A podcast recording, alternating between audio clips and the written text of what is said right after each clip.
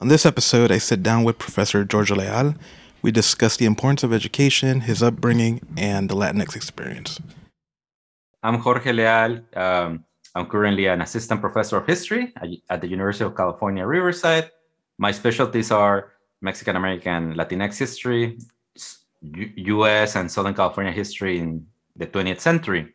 Uh, but before that, I was a uh, uh, music producer, uh, music and sinister. I mean, I I grew up around a lot of um, rock en español, rock angelino in the nineties and two thousands. So I did a ton of shows.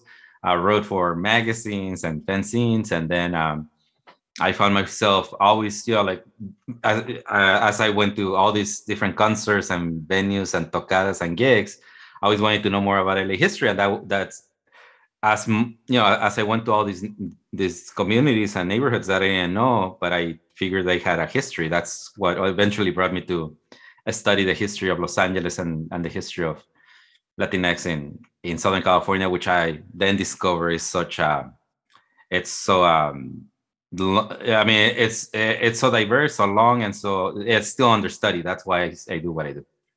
All right, first question. Um, with everything you've done, I first heard of you in the L A scene, Las Quince Letras, your musical contributions, uh, everything. Being where you are now, a professor with a P H D, if I'm correct, right? Just being at these conferences and things like that, um, do you feel like you've achieved the American dream?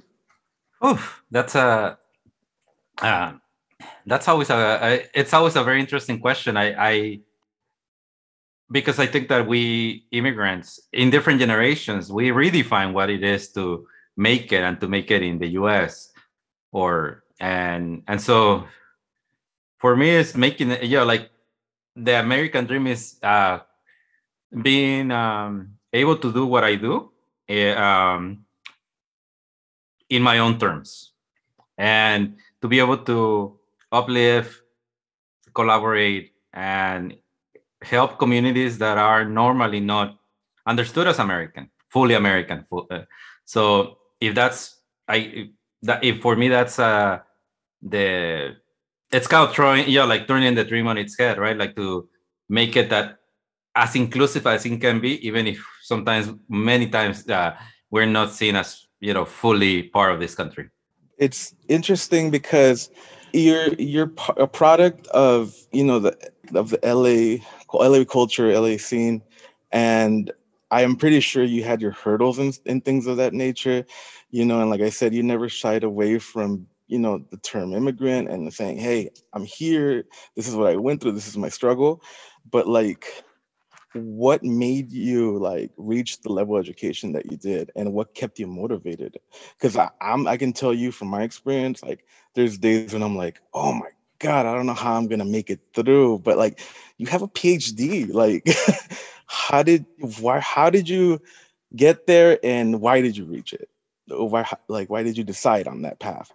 Ah, good question. Uh, I think that uh, education, one, I mean, uh, so uh, there's two things on education, right? Uh, it helps us understand the world better and it helps us understand ourselves better.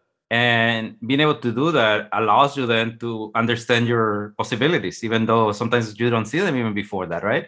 Um, and also your limitations. But uh, it that's the one thing about education, uh, that it allows you to understand what's possible, even when you think that there might things that uh, before, I mean, uh, if we don't have access to that kind of education in terms of it, it, it allows us to become inspired by people that were before us and what can be possible. That otherwise we're just like, nah, we're just going to do this one thing, right? And allows us to do, think of different careers, different things to study, to learn. So there's the bigger part, and then the other part, which is the, um, yeah, like the material. Like it allows us to get better jobs, right? It allows us to get uh, upward mobility and uh, stability for ourselves and our families, and so. That's why, for me, it was important, right? And also for the P H D, yes, it's persistence. I mean, I would say that, um, and this persistence at every educational level, community college, the four-year undergrad, um, a master's and a P H D, um, there's nothing magical or innate, like, you know, like we were not born with this or not. It's just like the persistence, like understanding that there's a there's something that we can do that can not only help, you know, allows us to better ourselves, but for me, the PhD allows me to help others. I mean, to teach others, to collaborate with others. Uh, I'm not the first one ever to have a PhD in, you know, within the Mexican Latinx community. And I'm, I don't want to be the last one either. So for me, it's to be able to cre- uh, to help others along the way. So, and if that's meeting them, you know, in their first class or in a workshop, and then, or like training them as grad students that I get, now get to, I mean, for me, that that's that the, I, I get to now train other grad students to for them to get their PhDs. And so it's it was a long road. I mean, it was a long road. And and I think that there are other uh, professional paths we all can take, right? We can take path, you know, like be real estate and sell a ton of houses and make good for ourselves. And that's cool, you know? But I I think for me, being an educator allows me to to help many more people. And I don't want to say say like, oh yeah, I'm helping, just kind of like, but to collaborate, you know, like, so it's more horizontal. So it's not like me doing all this. I mean, it's all each other helping us out. But, you know, like, for example, I'm I'm able to have this degree and to be able to be a professor. So from this vantage point, um, collaborate with others so they can then be on this side and then do this in, you know, in the next uh, generation. Based on your experience, uh, do you feel you've broken any generational cycles? And also, like, you know, on the topic of just immigrating as a whole, like, what do you think your life would have been like if you didn't mm. immigrate? You know what I mean? Um, that's very important. No, that uh, yes, definitely. I I think I broke generational cycles in the sense that I my parents don't have the education that I have, and also as a male, as a Latino male, uh, there's the pressure, right, of uh, being successful at an early age, to provide with, for your family, um, to have like that kind of like short-term success and st- financial stability. And I forgot that. I forgot that. I mean, I didn't have that um, as I was studying, because, you know, like when you're a grad student, and then, of course, when I was in music, I mean, like that was a feast and we call them feast and famine cycles. So there were like really good times, and then times that, you know, like there was nothing. So um, and then as a grad student, like, yeah, there was a lot of moments. I mean, like a lot, it doesn't pay well because you're like training, but it allowed me to break those uh, of success. The definition of success is not having a lot of money, but being able to have this educational, cultural wealth that opens the possibilities for others. Um, And for myself too, right? For me, and for us to have a more grounded understanding of who we are as a, as a culture, as a as a group. Uh, and then the other, uh, and that that, but that. So just to finish that thought, sorry that I'm kind of long-winded on this, but these are really no good worries, questions. No worries. I would say that uh, because of that, I put off being financially successful or secure. I mean, you know, like uh, uh, that's true. Like I. My dad would say, you know, like, oh, you don't have, you know, this fancy car. And I still don't have a fancy car, you know, like, um, and because that would be a marker of like, I made it. I have, you know, like a nice Beamer or whatever, right? Uh, Imperialism. But, mm-hmm. yeah. But then I broke those on that, you know, my family. And I think my friends are very proud because I'm able to do what I do now. And uh, and so that that I like. I'm, and I'm able to be a resource for my friends, now they're children, you know, that are going to um, to college, right? Uh, and so, so that I'm not only just the source of like, hey, you know, like hit me up for twenty bucks or whatever, but uh, of um, knowledge that they can also, you know, like um, maneuver education or the professional setting. And so I'm able to do that. And I that's that's breaking those um, generational, like the definition of what a Latino male should be successful.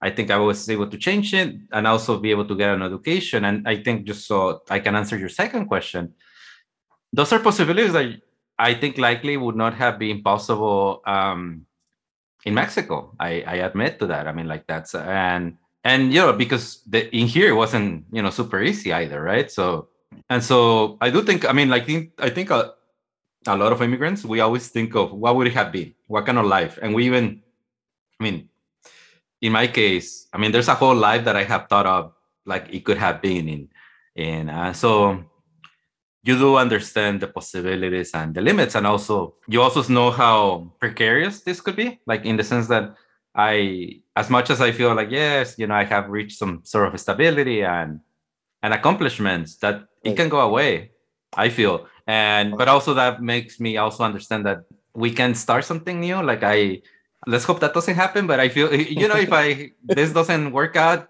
I know that I'll, you know, I'll get a carrito and, you know, also some elotes and, you know, like from there I'll rebuild, you know? Yeah. I think that that's the immigrant experience, ex- spirit that, you know, even though we have n- very little, I mean, we mm. know that we are very resourceful. And I think that that's something that if I had stayed in Mexico, like, you know, I wouldn't have thought of, you know, like, yeah, like, oh, be so inventive and so resourceful. I noticed that you mentioned in the documentary um, that you were in high school when all these, the prop was in, in place. Um, during this whole time, or just, you know, in your young experience, um, did you experience any culture shock from, you know, obviously transitioning from one place to another? Was there any culture shock? A lot, every day, and to this day. Uh, as a first generation uh, professor now and scholar, right?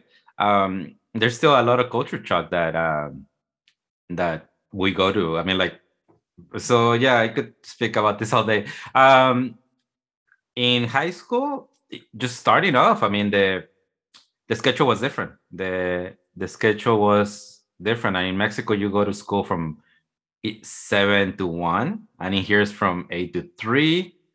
Uh, so just even the when I would eat, like when I, you know, like even my, you know, like my eating times and regime, that changed a lot. And as I went through college, I mean, there were things that I didn't know, the, tra- the college traditions, right? So I didn't know what sororities and fraternities were, for example.